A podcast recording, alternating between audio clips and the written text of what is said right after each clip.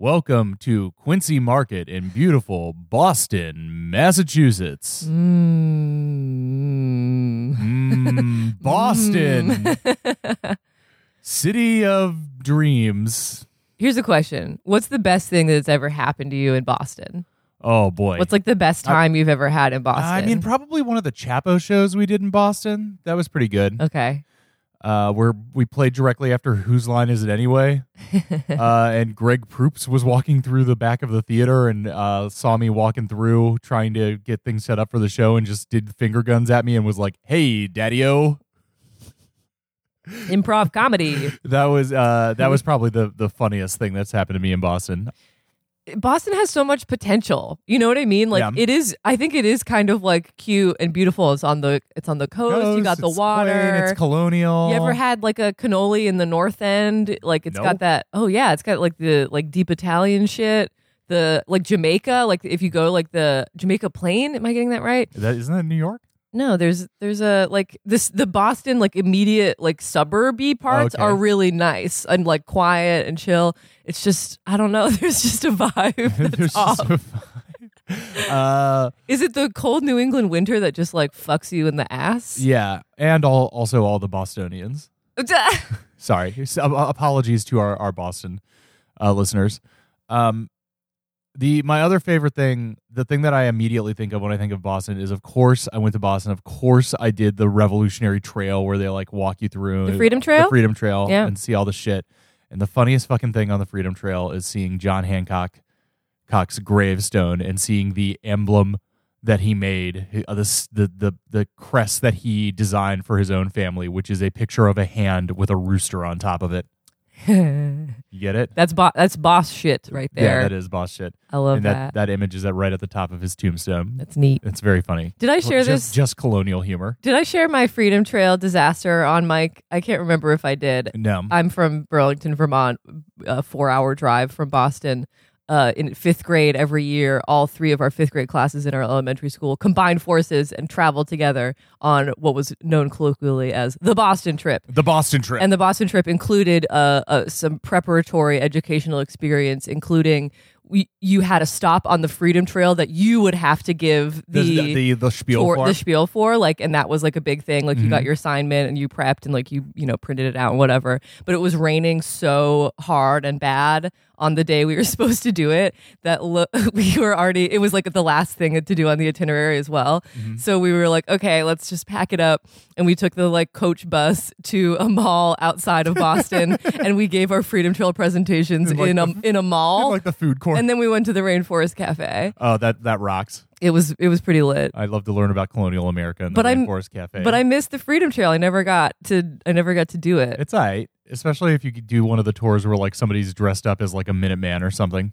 The craziest thing about that trip to Boston was that we slept in a church. It was like incredibly low budge. Like it was It's very very. funny. It was it, it was very public school, but like it, the, it was kind of exciting. Have you ever slept in a church? No, I mean, it wasn't Catholic, so it's not, not like super it's not haunted. a real, a real. it's not a real church, but anyway. Anyway, we're watching a 4K tour of Boston footage while we're doing the reading. And it's a beautiful day in this video. This They video, picked a great day. Uh, hello, welcome to Infinite Cast, a podcast about the book Infinite Jest. hmm Uh, let's get into it. let's get into it. This is a um we're kind of in like a I mean the whole thing is dark a little bit, but just sort of an Yeah. extended kind of uh, me- meditation on how hard it is to be a human being. Yes, sure. Let's go. Uh, if by the virtue of charity or the circumstance of desperation you ever chance to spend a little time around a substance recovery halfway facility like Enfield, Massachusetts state funded Ennet House, you will acquire many exotic new facts. You will find out that once uh, Massachusetts Department of Social Services has taken a mother's children away for any period of time, they can always take them away again. DSS, like at will, empowered by nothing more than a certain signature stamped form, i.e., once deemed unfit, no matter why or when or what's transpired in the meantime, there's nothing a mother can do. Or, for instance, that people addicted to a substance who abruptly stop ingesting the substance often suffer wicked papular acne, often for months afterwards, as the accumulations of substance slowly leave the body. The staff will inform you that this is because the skin is actually the body's biggest excretory organ. Or that chronic alcoholics' hearts are, for reasons no MD has been able to explain, swollen to nearly twice the size of civilians' human hearts, and they never again return to normal size. I need a fact check on that. Uh, that there's a certain type of person who carries a th- picture of their therapist in their wallet. that, both a relief and kind of an odd letdown, black penises tend to be the same general size as white penises on the whole. Come on, David that not all US males are circumcised. That you can cop a sort of thin, jittery, amphetaminic buzz if you rapidly consume three millennial fizzies and a whole mm-hmm. package of Oreo cookies on an empty stomach. Keeping it down is required, however, for the buzz, which senior residents often neglect to tell newer residents. I really want a millennial fizzy. Uh, me too. We should try to make a, co- a cocktail called the millennial fizzy uh, that the chilling Hispanic term for whatever interior disorder drives the addict back again and again to the enslaving substance is tecato gusano, which apparently connotes some kind of interior psychic worm that cannot be sated or killed. The interior psychic worm. Uh, that black and Hispanic people can be as big or bigger racist than white people, and then can get even more hostile and unpleasant when this realization seems to surprise you. hmm that it is possible in sleep for some roommates to secure a cigarette from their bedside pack, light it, smoke it down to the quick, and then extinguish it in their bedside ashtray without once waking up and without setting anything on fire. You will be informed that this skill is usually acquired in penal institutions, which will lower your inclination to complain about the practice, or that even Flent's industrial strength expandable foam earplugs do not solve the problem of a snoring roommate if the roommate in question is so huge and so adenoidal that the snores in question also produce subsonic vibrations that arpeggio up and down your body and make your bunk jiggle like a motel bed you've put a quarter in that females are capable of being just as vulgar about sexual and eliminatory functions as males, that over 60% of all persons arrested for drug and alcohol related offenses report being sexually abused as children, with two thirds of the remaining 40% reporting that they cannot remember their childhoods in sufficient detail to report one way or the other on abuse that you can weave hypnotic Madame Psychosis like harmonies around the minor D scream of a cheap vacuum cleaner, humming to yourself as you vacuum, if that's your chore. I do I do this sometimes. I like when there's a note yeah. in life. Mm. Mm. Mm. That some people really do look like rodents. uh, that some drug addicted prostitutes have a harder time giving up prostitution than they have giving up drugs, with their explanation involving the two habits' very different directions of currency flow. that there are just as many idioms for the female sex organ as there are for the male sex organ that a little mentioned paradox of substance addiction is that once you are sufficiently enslaved by a substance to need to quit the substance in order to save your life, that the enslaving substance has become so deeply important to you that you will all but lose your mind when it is taken away from you, or that sometime after your substance of choice has just been taken away from you in order to save your life, as you hunker down for required AM and PM prayers, you will find yourself beginning to pray to be allowed literally to lose your mind, to be able to wrap your mind in an old newspaper or something and leave it in an alley to shift for itself without you. That in Metro Boston, the idiom of choice for the male sex organ is unit which is why Ennet House residents are wryly amused by EMPH Hospital's designation of its campus's buildings. that certain persons simply will not like you no matter what you do. That most non addicted adult civilians have already absorbed. Uh, then that most non-addicted adult civilians have already absorbed and accepted that this fact often rather early on not me not that no matter how smart you thought you were you were actually way less smart than that that AA and NA and CA's God does not apparently require that you believe in him slash her slash it before he slash she slash it will help you, which takes us to a note 69. Nice. Nice. NA Narcotics Anonymous, CA Cocaine Anonymous. Great title for a band. Cocaine Anonymous. Uh, in so, or you know what? Maybe an album. Yeah. In some cities, there are also Psychedelics Anonymous, Nicotine Anonymous, also confusingly called NA, uh, Designer Drugs Anonymous, Steroids Anonymous, even, especially in and around Manhattan, something called Prozac Anonymous. in none of these anonymous fellowships anywhere is it possible to avoid confronting the God stuff eventually. They loved God Prozac in the mid '90s. Yes, people were people freaking out. that. And now, People were when's going the last time you actually heard somebody talk about Prozac? What What is the antidepressant of choice now? I feel like Zoloft, Zoloft, Wellbutrin. Wellbutrin. Yeah. Yeah. Is it is Prozac, Prozac? is an SSRI or Is an that- MAOI. I can't remember. yeah, I feel like Prozac is is I I have no idea what I'm talking about. I don't fu- fuck with depressants. Not that there's anything. You don't fuck with uh, depressants? Antidepressants. Not that there's anything wrong with that. Uh, but I feel like Prozac is like maybe an outmoded type of antidepressant.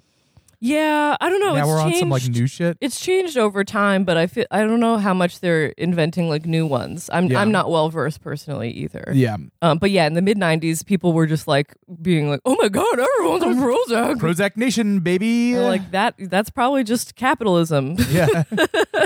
uh, well, it's very, it's very uh, uh, new drug, yo, new drug drop. uh, wa- waves around at everything around you. Uh, wouldn't you be depressed as well? Yes. All right. Um. Uh, that uh pache macho bullshit. Public male weeping is not only plenty masculine, but can actually feel good. Reportedly, that sharing means talking, and taking somebody's inventory means criticizing that person. Plus, many additional pieces of recovery speak that an important part of halfway house human immunovirus prevention is not leaving your razor or toothbrush in communal bathrooms. Sure. Toothbrush. All right. That apparently a seasoned prostitute can, reportedly, apply a condom to a u- customer's unit so deftly he doesn't doesn't even know it's on until he's history, so to speak. that a double layered steel portable strongbox with tri tumblered lock for your razor and toothbrush can be fa- had for under 35 US 3850 ONAN via HomeNet hardware, and that Pat M or the house manager will let you use the back office's old TP to order one if you put up a sustained enough squawk that over 50% of persons with a substance addiction suffer from some other recognized form of psychiatric disorder too. That some male prostitutes become so accustomed to enemas that they cannot have valid bowel movements without them. That a majority of Ennet House residents have at least one tattoo. That the significance of this datum is unanalyzable. that the Metro Boston street term for not having any money is sporting lint that what else spotting lint uh, I'm spotting lint today man that what else elsewhere what elsewhere is known as informing or squealing or narking or ratting or ratting out is on the streets of metro boston known as eating cheese presumably spun off from the associative nexus of rat Yes. Makes sense. that nose, tongue, lip, and eyelid rings rarely require actual penetrative piercing. This is because of the wide variety of clip on rings available. That nipple rings do require piercing, and that clitoris and glans rings are not things anyone thinks you really want to know the facts about. that sleeping can be a form of an emotional escape and can, with sustained effort, be abused. That female.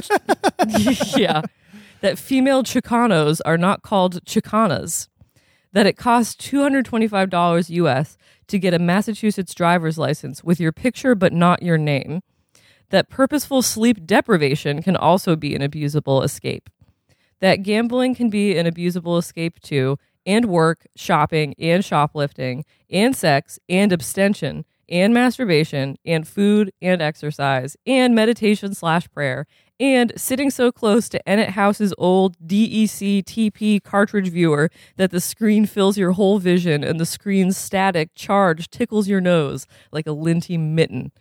Takes us to anything can be a drug if you put your mind to it. Anything anything is abusable if you devote your entire life to it. Um, and note 70 takes us to, not to mention, according to some hardline schools of 12 step thought, yoga, reading, politics, gum chewing, crossword puzzles, solitaire, romantic intrigue, charity work, political activism, NRA membership, music, art, cleaning, plastic surgery, cartridge viewing, even at normal distances, the loyalty of a fine dog, religious zeal, relentless helpfulness, relentless other folks' moral inventory taking, the development of hardline uh, school of schools of twelve step thought ad darn near infinitum, including 12 step fellowships themselves, such that quiet tales sometimes go around the Boston AA community of certain uh, incredibly advanced and hardline recovering persons who have pared away uh, potential escape after potential escape until finally, as the stories go, they end up sitting in a bare chair, nude, in an unfurnished room, not moving, but also not sleeping or meditating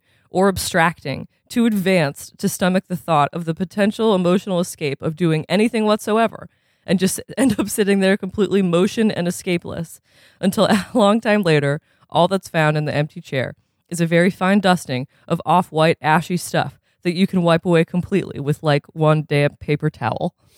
Wow. He's very he's very into uh people sitting motionlessly in chairs in these two chapters. Right, exactly. Um sorry. Back. That you do not have to like a person in order to learn from him slash her slash it. Okay. That loneliness is not a function of solitude that it is possible to get so angry you really do see everything red. what a Texas catheter is. That some people really do steal, will steal things that are yours. that a lot of US adults truly cannot read, not even a ROM hypertext phonics thing with help functions for every word. That cliquey alliance and exclusion and gossip can be forms of escape. That logical validity is not a guarantee of truth that evil people never believe they are evil, but rather that everyone else is evil. Mm. That it is possible to learn valuable things from a stupid person. That it takes effort to pay attention to any one stimulus for more than a few seconds. Mm. That you can all of a sudden, out of nowhere, want to get high with your substance so bad that you think you will surely die if you don't and but can just sit there with your hands writhing in your lap and face wet with craving, can want to get high, but instead just sit there, wanting to, but not, if that makes sense. And if you can gut it out and not hit the substance during the craving, the craving will eventually pass. It will go away, at least for a while. That it is statistically easier for low IQ people to kick an addiction than it is for high IQ people that the Metro Boston street term for panhandling is stemming, and that it is regarded by some as a craft or art, and that professional STEM artists actually have little, like, professional colloquia sometimes, little conventions in parks or public transport hubs at night, where they get together and network and exchange feedback on trends and techniques and public relations, etc. That it is possible to abuse OTC cold and allergy remedies in an addictive manner. That NyQuil is over 50 proof that boring activities become, perversely, much less boring if you concentrate intently on them. That if enough people in a silent room are drinking coffee, it is possible to make out the sound of steam coming off the coffee. That sometimes human beings have to s- just sit in one place and, like, hurt. that you will become way less concerned with what other people think of you when you realize how seldom they do that there is such a thing as raw, unalloyed, agendaless kindness. Kindness. That it is possible to fall asleep during an anxiety attack. that concentrating intently on anything is very hard work. That addiction is either a disease or a mental illness or a spiritual condition, as in poor of spirit, or an OCD like disorder, or an affective or character disorder, and that over 75% of the veteran Boston AAs who want to convince you that it is a disease will make you sit down and watch them write disease on a piece of paper and then divide it uh, and hyphenate the word so that it becomes dis ease. Then will stare at you as if expecting you to undergo some kind of blinding epiphanic real- realization when really, as G. Day points tirelessly out to his counselor, Changing disease to dis-ease reduces a definition and an explanation down to a simple description of a feeling, and rather a whiny, insipid one at that. Uh-huh. That most substance addicted people are also addicted to thinking, meaning they have a compulsive and unhealthy relationship with their own thinking. That the cute Boston AA term for addictive type thinking is analysis paralysis that cats will in fact get violent diarrhea if you feed them milk, contrary to the popular image of cats and milk. that it is simply more pleasant to be happy than to be pissed off. that 99% of compulsive thinkers' thinking is about themselves. That 99% of this self directed thinking consists of imagining and then getting ready for things that are going to happen to them. And then, weirdly, that if they stop to think about it, that 100% of the things they spend 99% of their time and energy imagining and trying to prepare for all of the contingencies and consequences of are never good. that this connects interestingly with the early sobriety urge to pray for the literal loss of one's mind. Wait, can I I pause for a second? Yeah. Uh, Just on this video of, Bo- of a guy walking through Boston that we're watching. He's at Bunker Hill right now, and I just saw a, guy in a Sox hat uh, walk directly past Bunker Hill with two huge cases of Sam Sam Adams, and that just felt uh, That's Boston, felt baby. re- appropriate. That guy's going to have a great day. That guy's gonna have a great day. I hope he had a great day. Um, in short, that 99% of the head's thinking activity consists of trying to scare the ever living shit out of itself. that it is possible to make rather tasty poached eggs in a microwave oven. That the metro street term for really quite wonderful is pisser. That everybody Pissa, sneeze He's gonna have a piss a day. piss a day. That everybody's sneeze sounds different. That some people's moms never taught them to cover up or turn away when they sneeze. That no one who has been to prison is ever the same again. That you do not have to have sex with a person to get crabs from them. that a clean room feels better to be in than a dirty room. That the people to be most frightened of are the people who are the most frightened. That's very uh, Baywatch Yes. uh, you can't you, you gotta uh, you don't you don't want to get dragged under by someone who's flailing in the Yeah, water Exactly. you gotta hold on to your floaty Yes.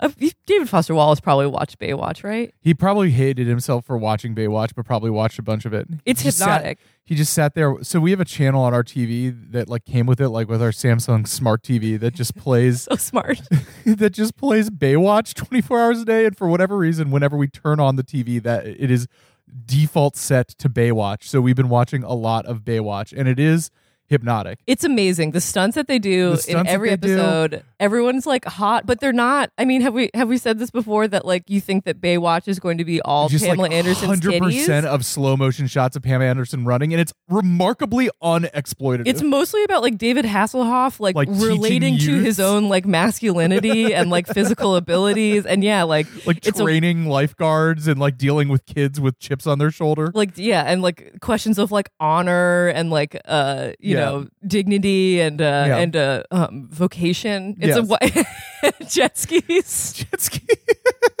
it's a great show. Ten out of ten. Recommend Baywatch. Recommend it. And I- you could yeah, track I down some Baywatch apps. I bet I, there's no way to prove it, but I bet David Foster Wallace was maybe a regular watcher of Baywatch, I- and maybe that was the reason why he felt so disgusted with himself for being so interested in television. yeah, I could just imagine him sitting there like eating like microwave soup or something, just watching Baywatch and seething to himself, Like, being why? like, "Why, do I, do like this? this? Why do I like this this?" so much? Why why am I here? Why am I watching my third episode of Baywatch tonight?" Hey, should be- watching watching cartridges even even from a reasonable distance can still be a uh, addiction, Still yeah. be an escape.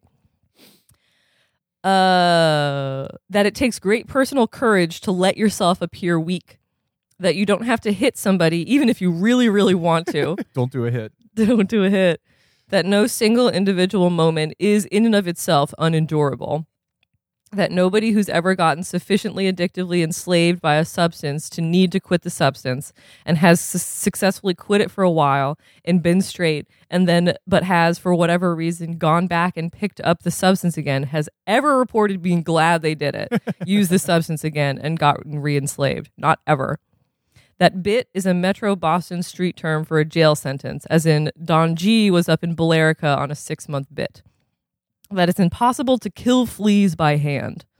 That it's possible to smoke so many cigarettes that you get little white ulcerations on your tongue. Ugh. That the effects of too many cups of coffee are in no way pleasant or intoxicating. That pretty much everybody masturbates, rather a lot, it turns out that the cliche, I don't know who I am, unfortunately turns out to be more than a cliche. That it costs $330 US to get a passport in a phony name. That other people can often see things about you that you yourself cannot see, even if those people are stupid.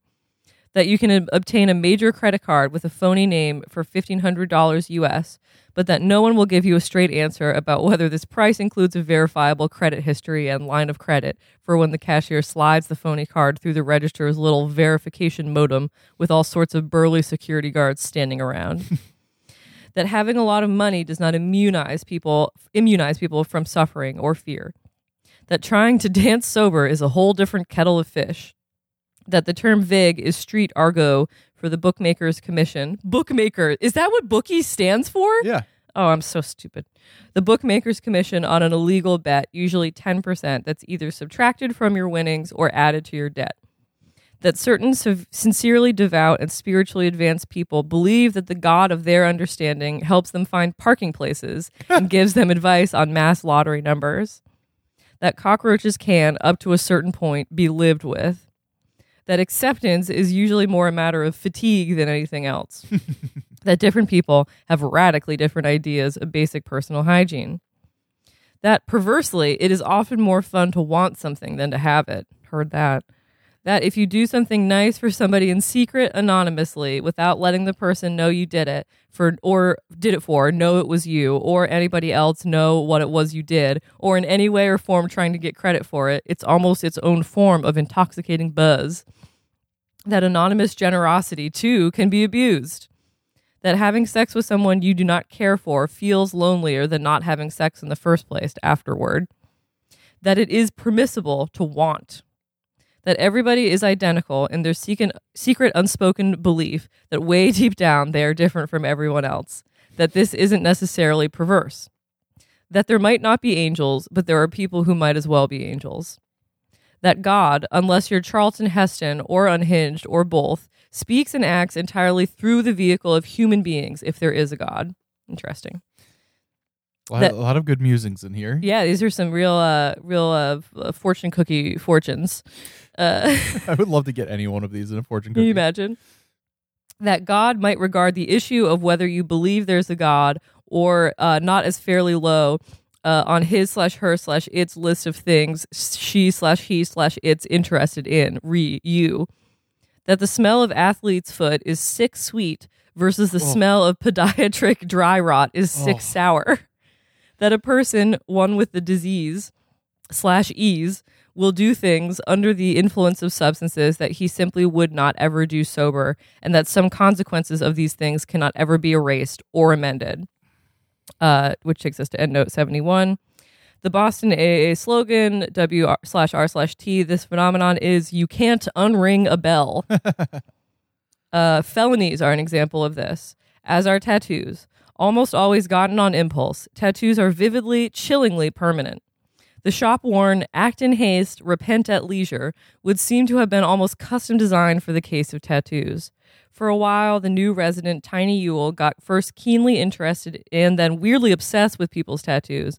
And he started going around to all the residents and outside people who hung around Ennet House to help keep things straight, asking to check out their tattoos and wanting to hear about the circumstances surrounding each tattoo.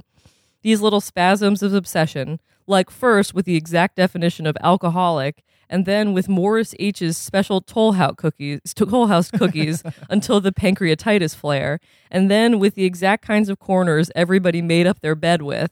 These were part of the way Tiny E temporarily lost his mind when his enslaving substance was taken away. The tattoo thing started out with Tiny's white collar amazement at just how many of the folks around Ennet House seemed to have tattoos. And the tattoos seemed like potent symbols of not only whatever they were pictures of, but also of the chilling irrevocability of intoxicated impulses. Because the whole thing about tattoos is that they're permanent, of course, irrevocable once gotten, which, of course, the irrevocability of a tattoo is what jacks up the adrenaline of the intoxicated decision to sit down in the chair and actually get it, the tattoo. But the chilling thing about the intoxication is that it seems to make you consider only the adrenaline of the moment itself, not in any depth the irrevocability that produces the adrenaline. It's like the intoxication keeps your tattoo type class person from being able to project his imagination past the adrenaline of the impulse and even consider the permanent consequences that are producing the buzz of excitement. Tiny Ewell will put this same abstract but not very profound idea in a whole number of varied ways, over and over, obsessively almost, and still failed to get any of the tattooed residents interested. Although Bruce Green will listen politely, and the clinically depressed Kate Gompert usually oh, won't hey. have, yeah, usually won't have the juice to get up and walk away when Tiny starts in, which makes Ewell seek her out vis a vis tattoos, though she hasn't got a tattoo. But they don't have any problem with showing Tiny their tats. The residents with tats don't, unless they're female and the thing is in some sort of area where there's a, and this is caps, boundary issue. As Tiny Ewell comes to see it, people with tattoos fall under two broad headings. First, there are the younger, scrofulous, boneheaded black t shirt and spiked bracelet types who do not have the sense to regret the impulsive permanency of their tats and will show them off to you with the same fake, quiet pride which, with which someone more of Ewell's own social stratum would show off their collection of dynastic crockery or fine Sauvignon. Then there are the more numerous and older second types who will show you their tattoos with a sort of stoic regret, albeit tinged with a bit of self conscious pride about the stoicism uh, that a purple hearted re- veteran displays toward his old wounds' scars. Resident Wade McDade. I love I love Wade as a first name. It's good. Obviously. Wade Wade. Sorry, I'm drinking my coffee. Uh, ba- maybe a baby name? Yeah, baby Just name. Wade Wade. Wade with a middle name like William Carlos Williams. Yeah, William Carlos Williams. Wade Johnson Wade. Wade Christopher Wade. Uh, Wade Wade McDade has complex nests of blue and red serpents running down the insides of both arms, and is required to wear long sleeve shirts every day to his menial job at Store 24. Even though the store's heat always loses its mind in the early AM, and it's always wicked motherfucking hot in there Wicked hot. because the store's Pakistani manager believes his customers will not wish to purchase Marlboro Lights and mass uh, Gigabucks lottery tickets from someone with vascular colored snakes writhing all over his arms, which takes us to EndNote 72. Uh, about which Pakistani manager and his ancestry and ratty little mustache and officious management style, McDade has a colorful thing or two to say. Boy. Mm. Back to the book.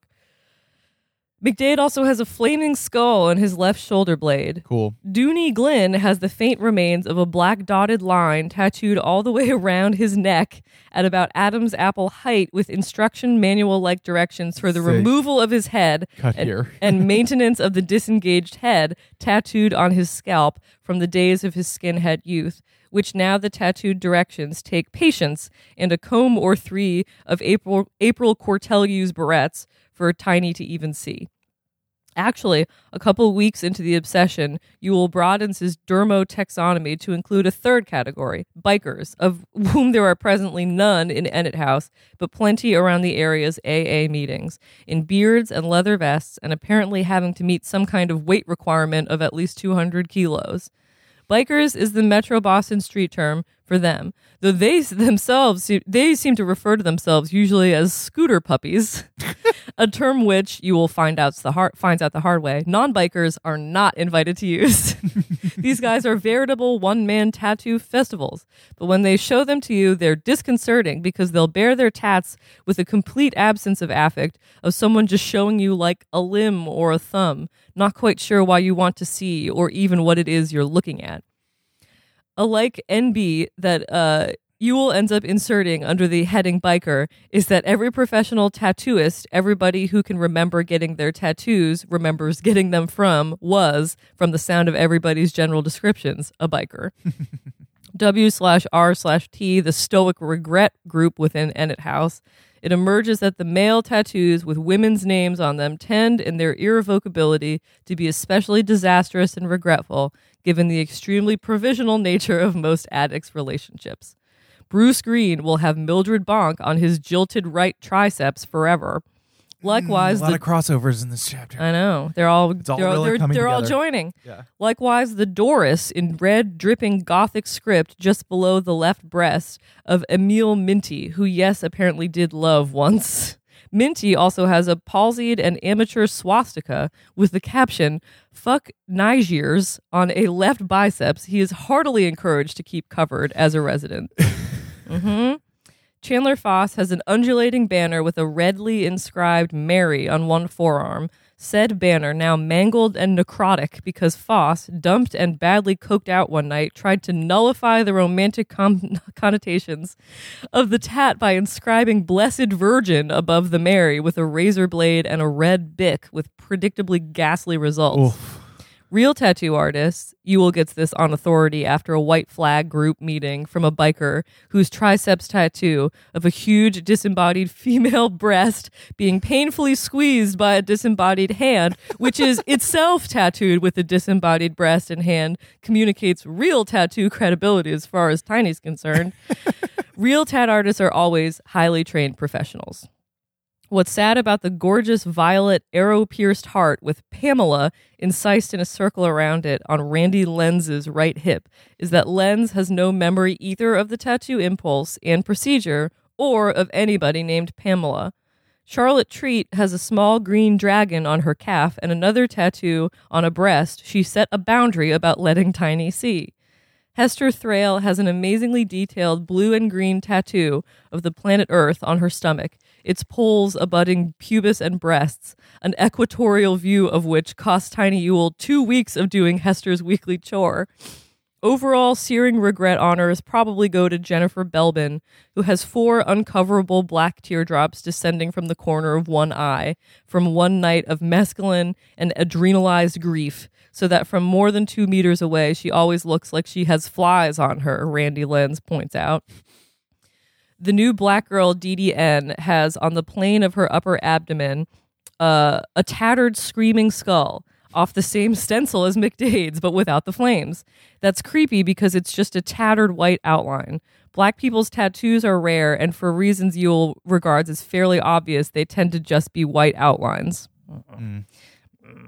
Ennet House alumnus and volunteer counselor Calvin Thrust is qui- quietly rumored. name Calvin Thrust. It's a perfect porn star name uh, he's quietly rumored to have on the shaft of his formerly professional porn cartridge performers unit a tattoo that displays the majuscule initials CT when the unit is flaccid and the full name Calvin Thrust when hyperemic. Think about that for a second. I'm trying to. I don't. I don't see how it would work. Tiny Ewell has soberly elected to let this go unsubstantiated. Alumna and VC uh, Danielle Steenbach once got the bright idea of having eyeliner colored tattoos put around both eyes, so she'd never have to again apply eyeliner. Not banking on the inevitable fade that's over time turned the tattoos a kind of nauseous dark green. She now has to constantly apply eyeliner to cover up. Current female live in staffer Jonette Foltz has undergone two of the six painful procedures required to have the snarling orange and blue tiger removed from her left forearm, and so now has a snarling tiger minus a head and one front leg, with the ablated parts looking like someone determined had been at her forearm with steel wool. Ewell decides this is what gives profundity to the tattoo impulse's profound irrevocability. Having a tat removed means just exchanging one kind of disfigurement for another. There are Tingley and Deal's identical palmate cannabis leaf on inner wrist tattoos, though Tingley and Deal are from opposite shores and never cross paths before entering the house. Nell Gunther refuses to discuss tattoos with Tiny Ewell in any way or form. For a while, Tiny Ewell considers live in staffer Don Gately's homemade jailhouse tattoos too primitive to even bother asking about. He'd made a true pest of himself, though, Ewell did, when at the height of the obsession, this one synthetic narc addicted kid came in who refused to be called anything but his street name, Skull, and lasted only like four days, but who'd been a walking exhibition of high regret ink, both tattooed, both arms tattooed with spider webs at the elbows or his fishy white chest. Doesn't Seth Rogen have a spider web elbow? Uh, not Seth Rogen. Um, Jonah Hill. Jonah Hill. Sorry. Yes. Yeah. Uh, on his fishy white chest, a naked lady with the same kind of over lush measurements Ewell remembered from the pinball machines of his Watertown childhood. she looks like a damn pinball model. on Skull's back, a half meter long skeleton in a black robe and cowl playing the violin in the wind on a crag with the dead in maroon on a vertical gonfalonish banner unfurling below. Sounds kind of dope. Yeah. On one biceps, either an ice pick or a mucronate dagger, and down both forearms, a kind of St. Vitus's dance of leather winged dragons with the words on both forearms, How do you lick your blue eyed boy now, Mr. Death? Question mark, exclamation point. Death spelled D E T H the typos of which Tiny felt only served to heighten Skull's whole general tet, tat gestalt intended effect, which Tiny presumed was primarily to repel uh, effective. dope. In fact, Tiny E's whole displacement of obsession from Bunk's hospital corners to people's tattoos was probably courtesy of this kid's skull, who on his second night in the newer male resident's five man room had shed his electrified muscle shirt and was showing off his tattoos in a boneheaded, regretless first category fashion to Ken Erdedy, while R. Lenz did handstands against the closet door in his jockstrap and Ewell and Jeffrey D had their wallets, credit cards spread out on Ewell's drum tight bunk and were trying to settle a kind of admittedly childish argument about who had the more prestigious credit cards. Skull flexing his pectorals to make the overdeveloped woman on his chest writhe, reading his forearms to Erdedy, etc and Jeffrey Day had looked up from his Amex, gold, to Ewell's platinum, and shaken his moist, pale head at Ewell, and asked rhetorically what had ever happened to good old traditional U.S. tattoos, like Mom or an anchor, which for some reason touched up off a small obsessive explosion in Ewell's detox frazzled psyche.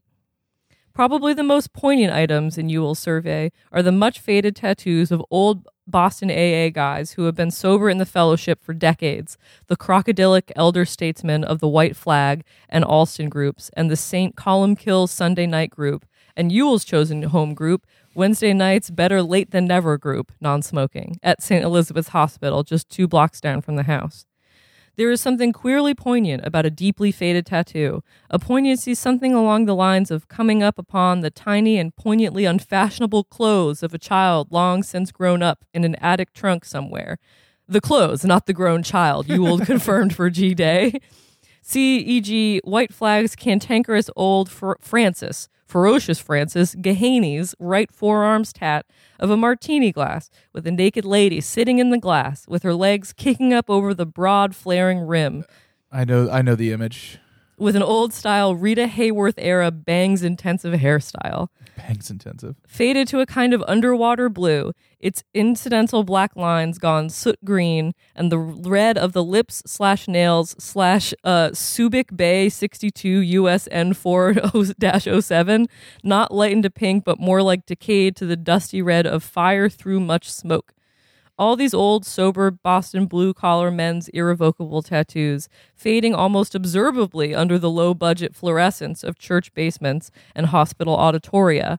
Ewell watched and charted and cross referenced them, moved, any good num- any number of good old USN anchors and an Irish Boston sooty green shamrocks and several little frozen tableaus of little khaki figures in GI helmets plunging bayonets into the stomachs of hideous urine yellow bucktooth oriental caricatures and screaming eagles with their claws faded blunt and semper fi. Semper fi? Semper fi.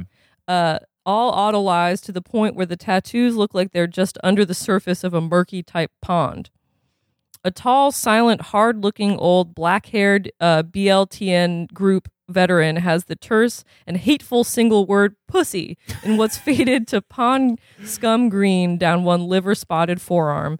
But yet, the fellow transcends even stoic regret by dressing and carrying himself as if the word simply wasn't there, or was so irrevocably there that there was no point even thinking about it. There's a deep and tremendous, compelling dignity about the old man's demeanor with slash regarding slash to the pussy on his arm. And Ewell actually considers approaching this fellow re the issue of sponsorship if and when he feels it's appropriate to get an AA sponsor, if he's decided it's germane in his case. Near the conclusion of this two month obsession, Tiny Ewell approaches Don Gately on the subject of whether the jailhouse tattoo should maybe comprise a whole separate phylum of tattoo. Ewell's personal feeling is that jailhouse tattoos aren't poignant so much as grotesque, that they seem like they weren't a matter of impulsive decoration or self presentation so much as simple self mutilation arising out of boredom and general disregard for one's own body and the aesthetics of decoration. Don Gately's developed the habit of staring coolly at Ewell until the little attorney shuts up though this is partly to disguise the fact that Gately usually can't follow what Ewell's saying and is unsure whether this is because he's not smart or educated enough to understand Ewell or because Ewell is simply out of his fucking mind.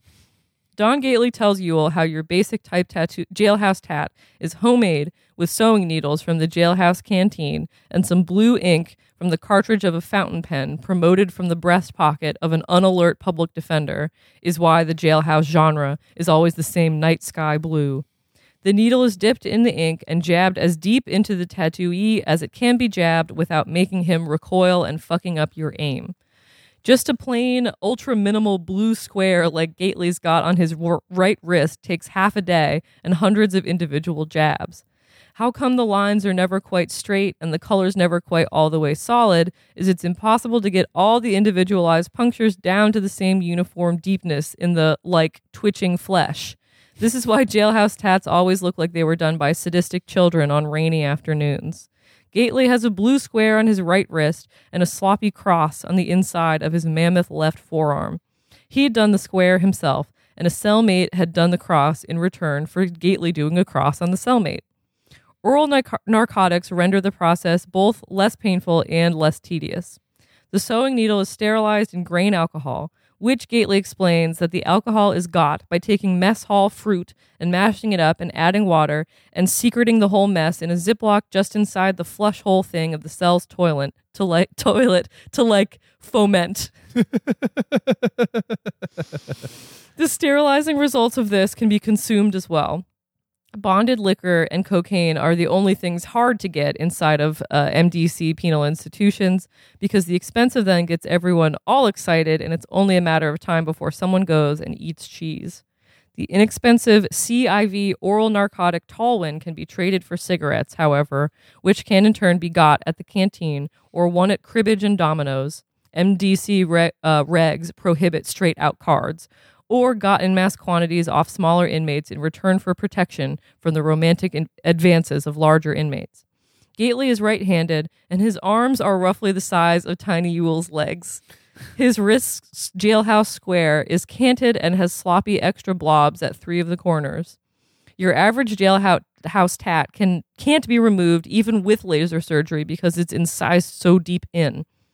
Gately is polite about Tiny Ewell's inquiries, but not expansive, i.e., Tiny has to ask very specific questions about whatever he wishes to know and then gets a short, specific answer from Gately to just that question. Then Gately stares at him, a habit Ewell tends to complain about at some length up in the five man room. His interest in tattoos seems to be regarded by Gately not as invasive, but as the temporary obsession of a still quivering, substanceless psyche that in a couple of weeks will have forgot all about tattoos an attitude Ewell finds condescending in the extremists.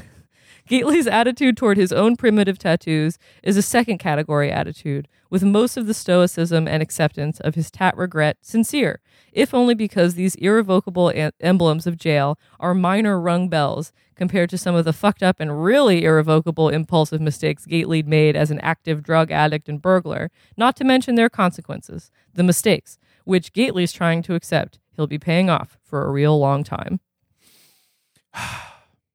A lot of uh, a lot of nuggets in this. Yes, a lot of nuggets, a lot of wisdom, and then a lot of tattoo talk. What what year does this Ennet House stuff take it place in? Um, I mean, the year the dependable undergarment That's where is like is. so mostly. Did the fucking um, murder that Gately did accidentally take place like a significant amount of time ago? Let me try to square that. He did the murder. Because he would have had to do the murder, get caught, do time. He did go not. To re, go he to, did not get caught for the murder. Oh, he doesn't get caught. So he he, he the last bid he did was that DA, the one he got the revenge on. Oh yeah, yeah. Um, or actually no. Okay, so here here's the thing. Here here's he he did a couple of jail stints, but the one he went to jail for was uh, a that vicious ADA, right? Yeah, and sent him away for uh, you know like two years for nothing, basically. Mm-hmm. He got revenge on the ADA by shoving the toothbrush up his asshole. Okay. The ADA then with is has sworn revenge, right? Okay. Sometime after that, he murders um the Quebecois uh, guy. Yeah, the Quebecois guy. Accidentally. Accidentally. He got away he left. Because the because the guy has a cold. But you might wonder maybe if the ADA is maybe looking for Don. Sure. But in the meantime he has He's, he has himself into a full program of rehab and stayed so long to become a rehab counselor. Correct. Yeah. Okay. Uh, just so that's kind of like the shadow that he's got in the back of his mind as he's working at um and at house and at house and, and, house trying to drug stay sober. and re- drug and alcohol rehabilitation house and at house drug and alcohol recovery house. recovery house. Uh, yeah. So that's just clearing up uh Gately's timeline. Uh, tattoos. What do we What do we think about them? I think the attitude it was clearly different. I think tattoos became incredibly popular in the like 90s, right? I would love to see some statistics on this Me because I think I think it like the taboo of the casual tattoo uh wearer was like crossed in the 90s and I I think it's become ex- ex- exponentially popular in the last I would say 15 years. I knew I knew like when I was in school as a young person, I had the idea in my head that if you got a visible tattoo that uh, precluded you from, a certain like kind getting of a job. job, like being a and now I see teachers with visible tattoos. yes, Which- city councilman, City councilman, yeah.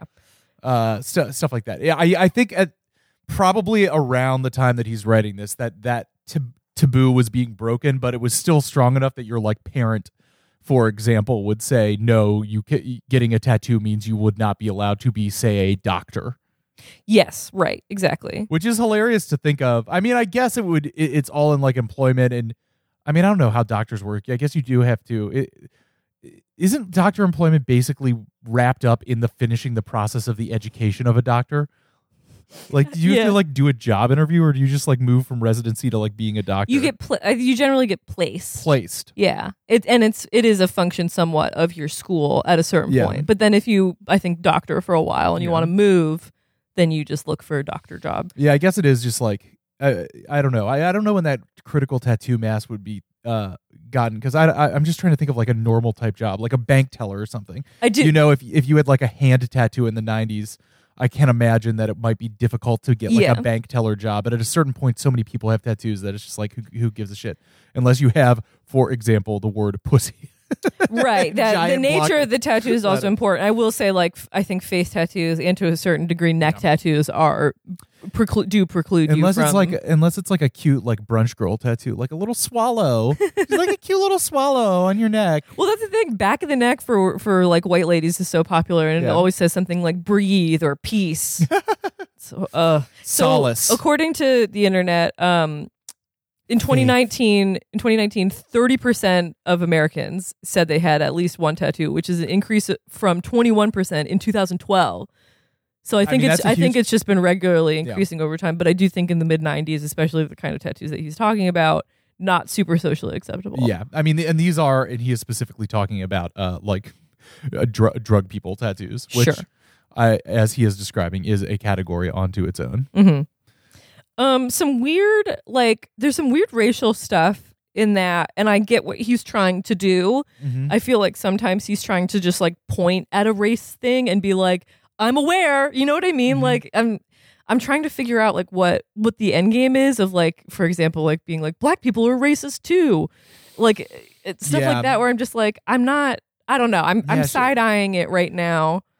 a, a little. I mean, yes, I would also say like I, gue- I guess the uh the the idea is is that he is writing from the perspective of of guys who would be in a kind of scum, scummy rehab center in And in Metro Boston. And he's writing from the perspective, I would say, of a of a inte- like an intelligent, like middle class white guy, right? right. Because some of the stuff he's saying, like that stupid people can still teach you something. Yes. Like he's writing specifically from the perspective of maybe someone who wouldn't necessarily expect to end up in a halfway house with people of different Mm-hmm. like racial backgrounds, socioeconomic backgrounds. Yes. So I get that, and I in that way I do think it is it's useful as a literary device, but. I don't know. It just, it just feel it feels weird. It just feels weird and awkward. Yeah, I don't know, and but that's- is that and just me stuff feeling he- weird and he awkward? keeps doing uh like sidestepping the N word by saying uh, Niger, Niger, Mm-hmm. which he's done twice now, I believe. Yeah, he has not spelled it It's out a little fully. sus. I mean, I don't want to get too into gossipy, but it reminds me of a cer- of certain someone who, in my uh, larger professional world, uh, who recently uh, got shit canned Spill the tea, babe. for uh, being unable to not question why can't white guys say the word Obsession. obsession. Uh, like Tiny's tattoos. Not that he has Yeah. um not you, you know not that he he's got an addiction but certain proclivity of just like you be ob- obsessing about it. which maybe i mean he okay like let's let's connect that those dots and is that just is that guy that you knew in your professional realm Mm-hmm. is is that just the same impulse that like a tiny Ewell has in terms of trying to relate to people like Yeah. of just being like having this forbidden thing like the forbidden word. And it drives some people crazy. Yes. and i feel like maybe david foster wallace is like poking that bruise a little bit. Poking it a little bit. And i think it also is i mean we'll see i'll see where this goes. But you know guys like david foster wallace sometimes feeling like maybe i can be clever enough to get away with it. Yeah like which also which also feels weird. To to engage in like to engage in, in like racist language without like being complicit mm-hmm. which i like don't even know if you can do because i the other perspective is is like i'm obviously reading this book as like an educated white person and like that has been like the drag on infinite jest a bit right? It's like it's like the it's you know for the, the college grad. I don't need a regular grad i need a college grad. Uh but just the idea that like um it would be alienating to read this as a as a non-white person. Don't you agree? I- maybe? I, I, don't cannot answer that question. I, I would be curious to and maybe I'll dig up some some you know testimonials on the old subreddit or whatever Yeah. but like I don't it, it would feel it, I, I don't know it, I think it would be hard to read as maybe a, a person of color and be like okay this isn't for me this is for white people I don't yeah, I don't know. I, I cannot I cannot speak to that. uh, it's it's complicated Yeah. I Meryl, like- Meryl Streep Alec Baldwin It's complicated. Call me Er- Meryl Streep, Alec Baldwin, because it's complicated. Uh, I like, even though it does make me shudder. He's very good at being very gross. he's very gross and in a very like analytical way that kind of makes Yeah. it grosser yeah, exactly. just like all the scatological stuff The and- scatological stuff, the stuff about like the razor blade and sharpie tattoo, like oh Yeah, the twi- twitching flesh. yeah, he's good at making your skin crawl with those very visceral des- descriptions, which Yeah. I think is good. That's like, I mean, that's the, the the thing that I would say about this is it's a very good like high low thing where it's like it Mhm. can be very stupid and very gross as Mhm. as it shares. Ooh, duck boat. We're still watching. we're still watching Boston videos, uh, while while having you know this this very literary sheen to it, hmm which is good. I think that stuff makes it more acce- uh, acceptable. Yeah. I also I kind of like keep thinking about Chuck Palahniuk where uh, when I'm reading this. I Mhm. feel like they're very similar, even if you know, um, you know, maybe David Foster Wallace is like grad school Chuck Palahniuk. The, I mean, I, I, it evokes Fight Club, right? it does. The, I mean, the that- person who's like- addicted to going to twelve step groups. yeah, it has, and I think that there's also like very like '90s. What year was Fight Club? Uh, I bet they b- were the books were published like around the same time. Like I think the book was published like 94, 95, Mm, something mhm. like that. Um, it, it, and you're you're just calling out the Prozac thing made me think about like all these like '90s like like clever people obsessions, the very adbustersy like post consumerist like everybody's on antidepressants. Uh, you know, we're all. What is society but a giant twelve step program for society? I don't know. Right. Life. How about this? Uh, get get this. Life is just a twelve step pro- program for society. or maybe, or you could go backwards. Society's just a twelve step program for life. I remember that Nespresso. Are they on, um, are they on the fancy shopping street? On there, is it Boylston Street? I guess. I Haha. mean, there's the B- Bakari shop, B- Bulgari, Bulgari. Yeah, that's got to be Boylston. Boylston. We're Boylston. going down to Boylston. It's a very classy shopping Bulgari. street. It's very fucking classy. It's very fucking classy. Um, I- yeah, the that the the '90s thing of like i- end of history. Mhm. What's what's your last? Who's the last boss? Your own brain. Your own brain. Yes. You're the thinking final boss. You've got like every convenience, right? Yeah, like yeah. you know, you, you can get coffee at Starbucks. You got your Prozac to like help deal. Like what? Like what is the last? Your The final just frontier, your and you it's- and your thoughts. and it's completely and it also is like that hyper individualist where like the the the biggest thing to defeat yeah is not like the brain of society but your own individual. You have to you have to go fight your fight your brain. You have to fight your brain and he's depicting these people who are both at the tennis academy and at the rehab just literally waking up and fighting their br- like they're doing battle between their brains and their bodies every goddamn day. Yeah. But you know what the the White Walkers in this situation are? You know what's co- you know what's coming to take everyone away? 9/11? Entertainment, Oh, man. entertainment. Entertainment. That's what he, he's saying. That th- these are both very pure expressions, the tennis and the substance abuse of fighting your own brain. But what will come and let it wash away is just the just increase of like yeah. technology and Is entertainment. the infinite jest. And wh- what happened after the fucking 90s, man? The rise of 9/11? so- 9/11, but then the rise of social media. That's true. The endless scroll. The the most narcotizing experience of all. I still think that uh, I The still, algorithm, bro. I still like the idea that uh, David Foster Wallace lived long enough to to log on to Twitter exactly once and then just killed himself. it's like, all right, that's it. I hope I'm not being. Oh, too, Newbury Street, not Boylston. I hope I'm not being too flippant about uh, David Foster Wallace's suicide. I I do think. Can I say this? I do think it is kind of funny given his entire life, and I think that he would agree. Yeah, I don't. It's it's hard to say. Like, I I think that is it. I don't know. It's it's interesting. I can see how for certain people it would be, you know, devastating. Because that's the other thing is like he's Mhm. writing about this thing of like trying to get through the unendurable moments, right? Yeah. And like he at the end of the day, he basically like decided that he couldn't. Yeah. And that I don't know. That's I don't want to say that's fair. I I, I tend to have a more um yeah. libertarian attitude towards suicide to a certain Sure. degree. I don't know if I want to put put these views on tape, but I, uh, I'm g- gonna commit to not editing this. So we, I mean, don't, we don't have please to tell us it. if we should have pu- pumped the brakes on the on this. But yeah, um, no, it's I don't know. I think I I think he was. You know, every everyone in, in Westeros. Sorry, we're doing a Game of Thrones re- rewatch, so I can't help myself. But everyone's in Westeros squab- squabbling over the Iron Throne, and meanwhile, the White Walkers are coming to wreck everything. you're a bunch of pigeons fighting over French fries. uh, Ay, ay, ay. Molly, there is a podcast that is currently active called Baywatch Watch. Okay, That is just a a Baywatch Watch okay. podcast. They're watching through the whole thing. Uh, yes.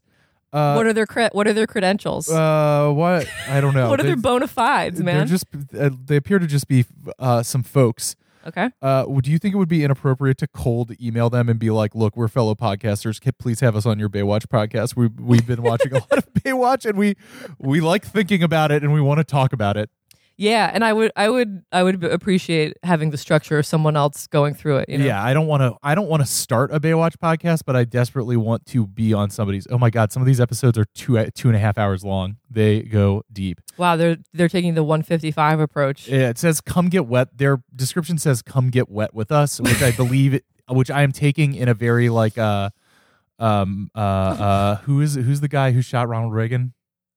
I can't, I, I, I can't remember. Anyway, Sorry. one of those like '70s unhinged assassins guys is a, a direct message to me to email them and tell and ask to be on their podcast, Mhm.